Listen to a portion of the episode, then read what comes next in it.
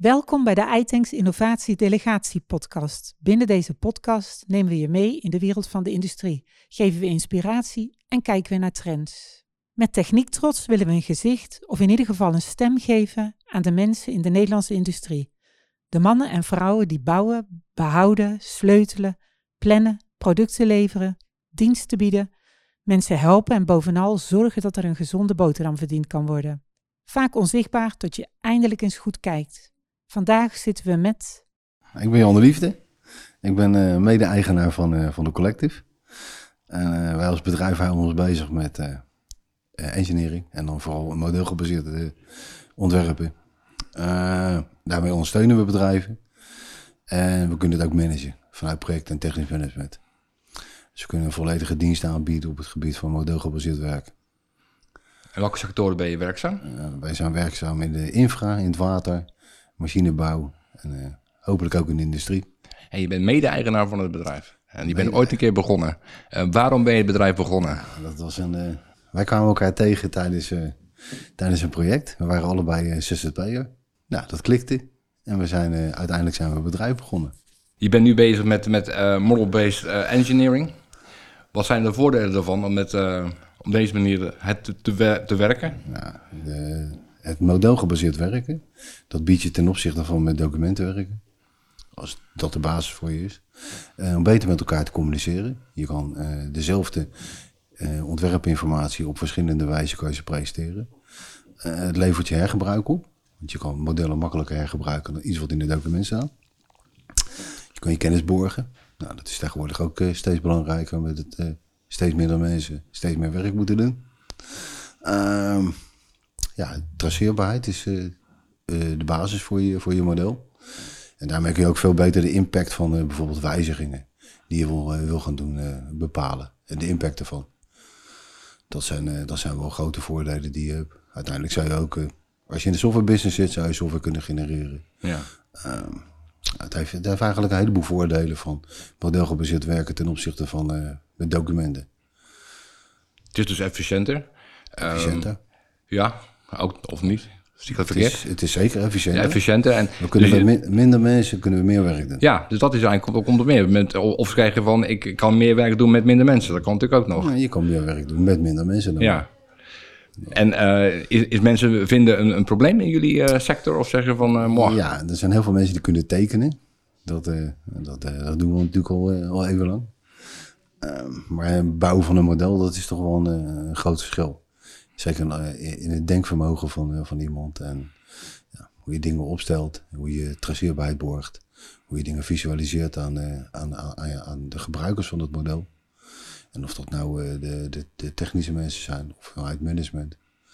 Ja, die moet je toch van dezelfde informatie, maar op verschillende manieren presentabel maken. Ja.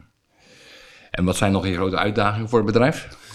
Zoeken van mensen. Zoeken van dat mensen. Is, uh, dat is één. Ja, eigenlijk is het ook weer een oproep van, goh, jongens, uh, kom bij mij. Ja, dat is er één. En, uh, en een van de grootste uitdagingen is dat, dat bedrijven best heel veel moeite hebben om op een modelgebaseerde manier te werken. Dat heeft best wel een impact op, op het bedrijf zelf. Ja. En ja, dan moet, dan moet je wel investeren ook. En personeel, wordt je ook gedetacheerd bij, bij klanten? Zeg je van, we kunnen ook mensen wegzetten? Of zeggen we Tweele tweeledig. We doen zelf projecten. Daarmee dragen we ook het risico voor, uh, voor een project. Uh, de andere is dat we gewoon bij klanten een, een, dienst leveren. En dan proberen we eigenlijk dat, dat je nooit ergens alleen zit.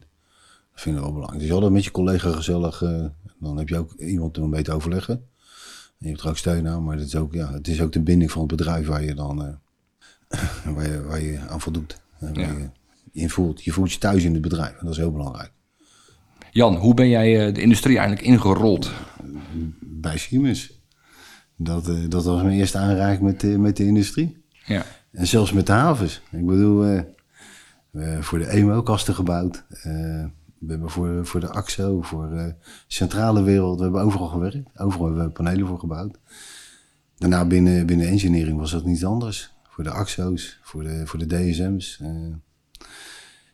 Cargill, noem ze maar op, eh, dat soort bedrijven. En dat is natuurlijk geweldig om voor te werken. Ik kwam van school af, ik had LTS en MAVO gedaan. En uh, toen was ik wel een beetje klaar met school eigenlijk. Toen uh, ben ik bij Siemens gaan werken. een bonnetje uit in de krant geknipt. Als leerlingmonteur paneelbouw. Dus voor de industrie. En nou, dat was een leuke tijd. Maar op mijn 24e dacht ik van, nou, als ik dit nou tot mijn 65e moet doen, dan denk ik niet dat ik er heel gelukkig van word. En ik had eigenlijk van wat we deden aan paneelbouw, had ik eh, een soort productiestraat gebouwd eh, van nou, waar eh, kasten mee afkwamen. Dus optimaliseren van het, van het werkproces. Toen ben ik naar de testafdeling gegaan, binnen Siemens. En eigenlijk deed ik daar hetzelfde. Optimaliseren van, joh, werk wat we gaan elke dag deden. Stukken software schrijven om te kunnen testen en noem op. En in de tussentijd ben ik naar de avond HTS gegaan. Bij engineering terechtgekomen. En dan gingen wij weer hetzelfde doen. We gingen software genereren. We gingen nou, dat we de kasttekeningen, dat dat eh, allemaal veel sneller ging.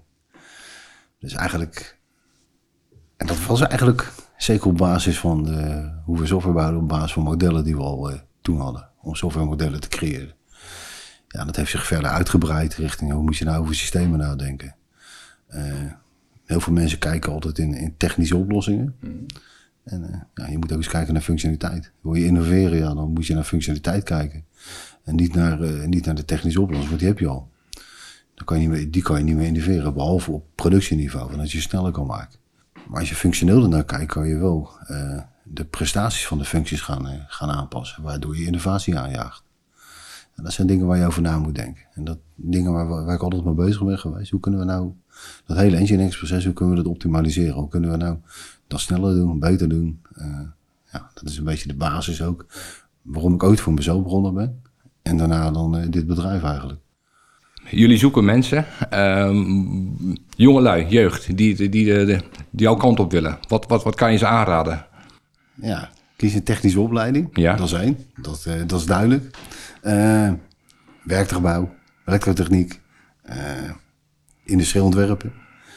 Dat zijn toch wel de, de, de opleidingen waar je, waar je echt heel leuk werk in vindt. En eigenlijk alles raakt in de wereld waarin je leeft. Maar doen we leven in een wereld, de techniek om ons heen, die, eh, die zorgt ervoor dat we het leven kunnen leiden wat we nu hebben. Ja.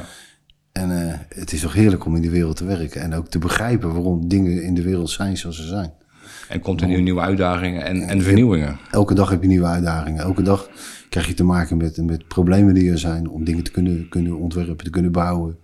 Uh, te gebruiken ergens in de industrie. En of dat in de infra-industrie is, maakt allemaal niet uit. Het zijn de dagelijkse dingen waar we mee werken. En het is toch heerlijk om, om daar aan bij te dragen. Ja, om daar een bijdrage mogen, le mogen leveren, mogen leveren aan de vernieuwingen in de, in, de, in de wereld en de industrie. Ja, top. Ja. Ja, dankjewel eh, Jan voor uh, dit interessante gesprek. En uh, als mensen meer willen weten over je bedrijf, waar kunnen ze je vinden? Ja, we hebben een website, thecollective.nl, dat is één. En je kan me altijd bellen. En je kan me altijd mailen via de website. er staan mailadressen op, de telefoon. En dat, ja, leuk om, om dit soort dingen te doen. Ja, uh. zeker. Interessant. Dankjewel. Abonneer je op deze Innovatie Delegatie podcast en laat je regelmatig inspireren met pakkende verhalen uit de Nederlandse industrie. Laat je ook inspireren door de iAsk app. Stel hierin je vragen en vind de oplossingen en events uit het iTanks netwerk.